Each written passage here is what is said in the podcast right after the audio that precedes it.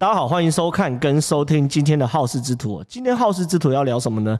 聊美国跟阿富汗撤军哦，这个议题非常非常大。大概这一个多礼拜，至少在我录影的时候，大概全。不止台湾哦，全世界媒体都在讨论这一题，所以这一题我们会分上跟下来讨论哦。上就是今天这一集会聊什么呢？聊一哦，为什么美国要从阿富汗撤军？那还有二，为什么美国在阿富汗的战争注定失败？这两件事情其实是非常非常有趣的。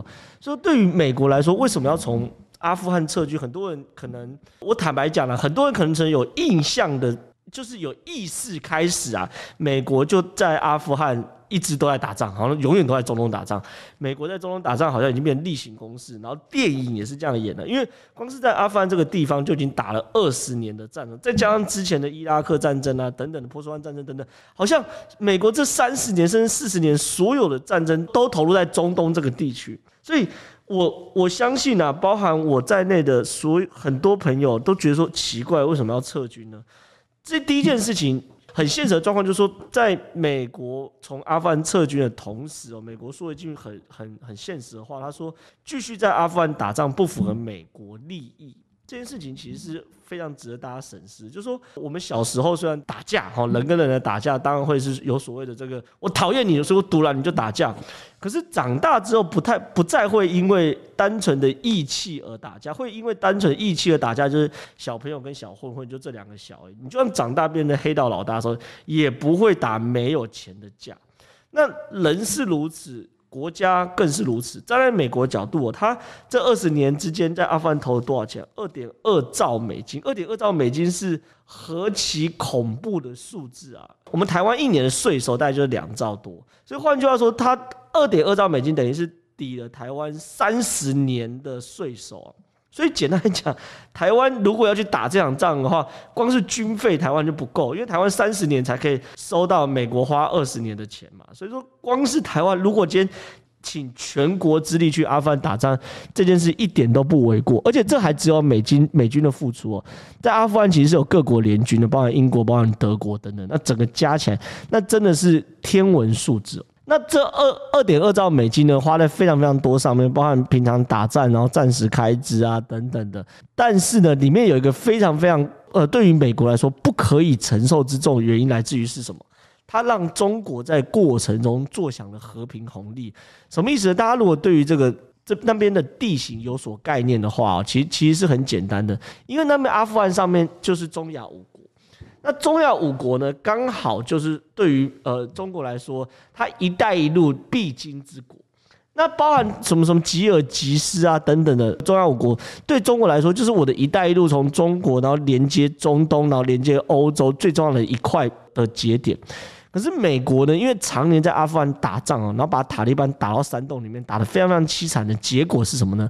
让整个中东变得中亚变得非常非常稳定。那在这个中亚非常非常稳定的过程中，美国有没有得到任何利益？没有了，后来就没有任何利益了。可是呢，中国却得到什么？他要坐享了和平红利。什么叫坐享和平红利？很简单嘛，因为我中国在这边“一带一路”，我要盖盖盖铁路，然后盖公路，然后盖电厂等等的一带一路的过程中，大前提是整个中亚的政局要是稳定。啊，那中亚政局要稳定，是需要一个人来维持稳定。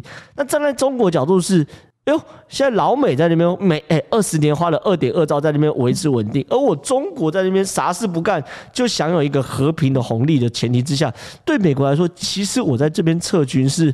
理所当然的嘛？我我为什么要要在这边维持我的军力，花费大量军力，然后维持区域的和平，然后呢，让中国坐享和平红利，这是另外一个美国要撤军的原因呢。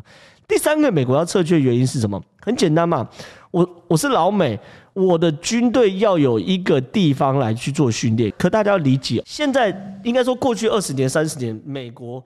把大部分的军力还有军费都投投入在在这个阿富汗啊等等的伊拉克、伊朗等等的这样的战争环境当中。可是问题是，未来美国的敌人并不是这些人，未来美国的敌人很清楚的定位在是中国。所以有几个很现实的状况：第一个，美国要把经费还有人力资源留下来来去对付中国，所以这是这是两难的状况。就是说，对于一个国家要开战的时候，最大的机会就是多边开战。那我多边开战的前提之下，对美国来说，我不愿意多边开战，我我不想俄罗斯一个敌人，阿富汗这边又一个敌人，然后中国又一个敌人，所以缩减阿富汗的兵力，然后把阿富汗这边整个撤军，然后来集中力量来对付中国，这是必然的结果。这在资源分配上是一个必然的结果。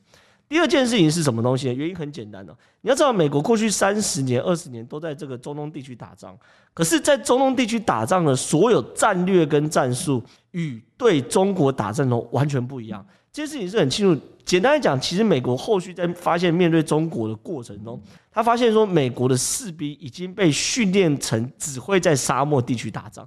这是个蛮可可怕的事情。你说，哎，在沙漠地区打仗跟打中国有什么不一样？不是都开枪吗？我跟你讲个最简单的不一样差别在哪？第一个，比如说无人机哦，MQ 九的无人机，MQ 九在沙漠上飞行的条件跟在海洋上飞行条件就不一样。哎，有什么不一样？第一个，沙漠是干燥的，它是非常适合无人机飞行。然后呢，它有灰尘没有错，可是它没有水汽。然后呢，它的侦查条件很好，因为阳光日照充足。可是呢，如果你在第一岛链或西太平洋打仗的话，第一个盐，你有水汽，然后有盐，然后在西太平洋很容易遇到暴风跟雷。然后呢，在侦查的环境，你侦查环境可能是海面，海面是凹凸不平。如果如果大家有从空中看海就知道，海是凹凸不平的，然后再让太阳折射，它会有呃视线上的问题。就说光是一个无人机哦，在沙漠中的飞行条件，跟在海面上，尤其是西太平洋这种，可能有台风，可能有暴雨，可能有雷击，可能有冰雹，然后有高度盐分、高度湿气，然后还有水面折射条件完全不一样的环境中，MQ 九就是这个无人机了，就完全不同。所以美国为了要应付在西太平洋战争，它特别打造一个叫做 MQ 九 B，就是在海洋型的无人机。那对于美国来说，好。我如果长时间都在沙漠做战争的话，我的所有包含我的枪、我的战术、我的战法，甚至我在最大战略上，可能都是以陆军或者是海军陆战队为主嘛，对不对？完全不能复制到对中国战争。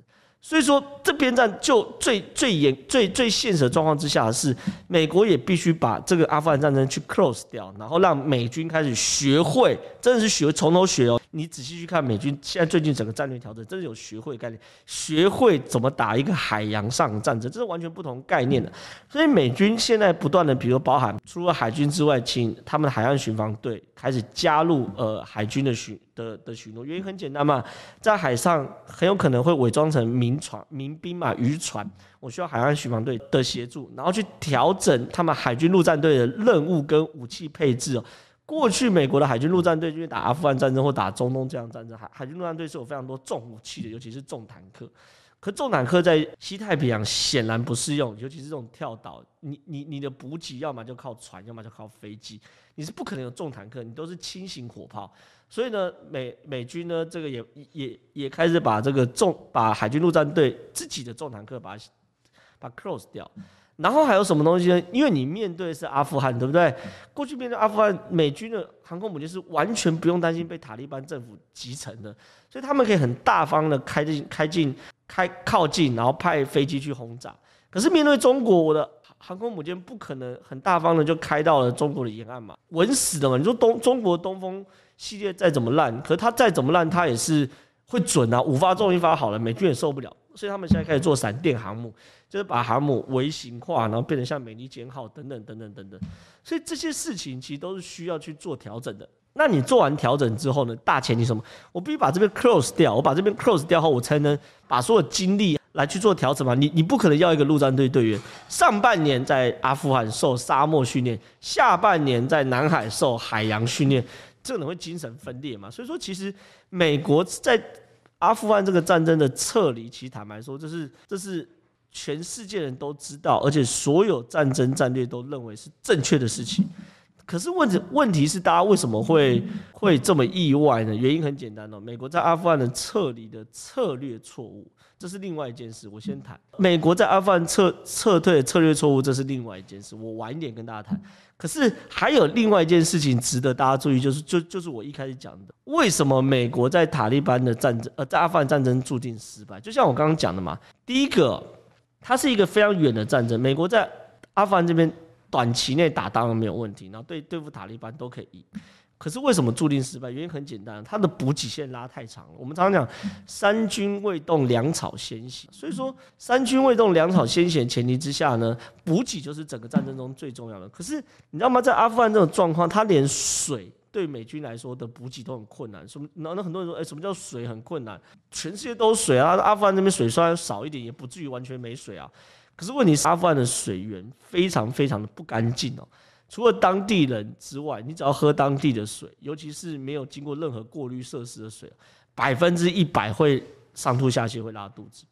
那当年呐、俄罗斯呃苏联去去去远征阿富汗的时候，他就吃了这个亏，就是他的水就是完全不能不能不能呃被呃供给，所以说那时候苏联非常多的部队就是说我到了现场直接就呃。因还没打仗哦，光是水就就让苏联的军队这个已已经失去战斗力了。所以美国在做所谓阿富汗战争的时候，他在打仗之前就设定了一个方方针，就是说所有水都应该由美国本土来提供。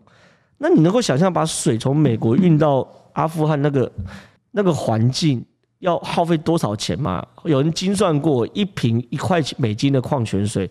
运到阿富汗大概要十五块美金左右，十五倍。他先从海运运到巴基斯坦这边，然后再从巴基斯坦开陆运到这个阿富汗这边。到阿富汗这边呢，再转由阿富汗当地的民兵护送到美军基地。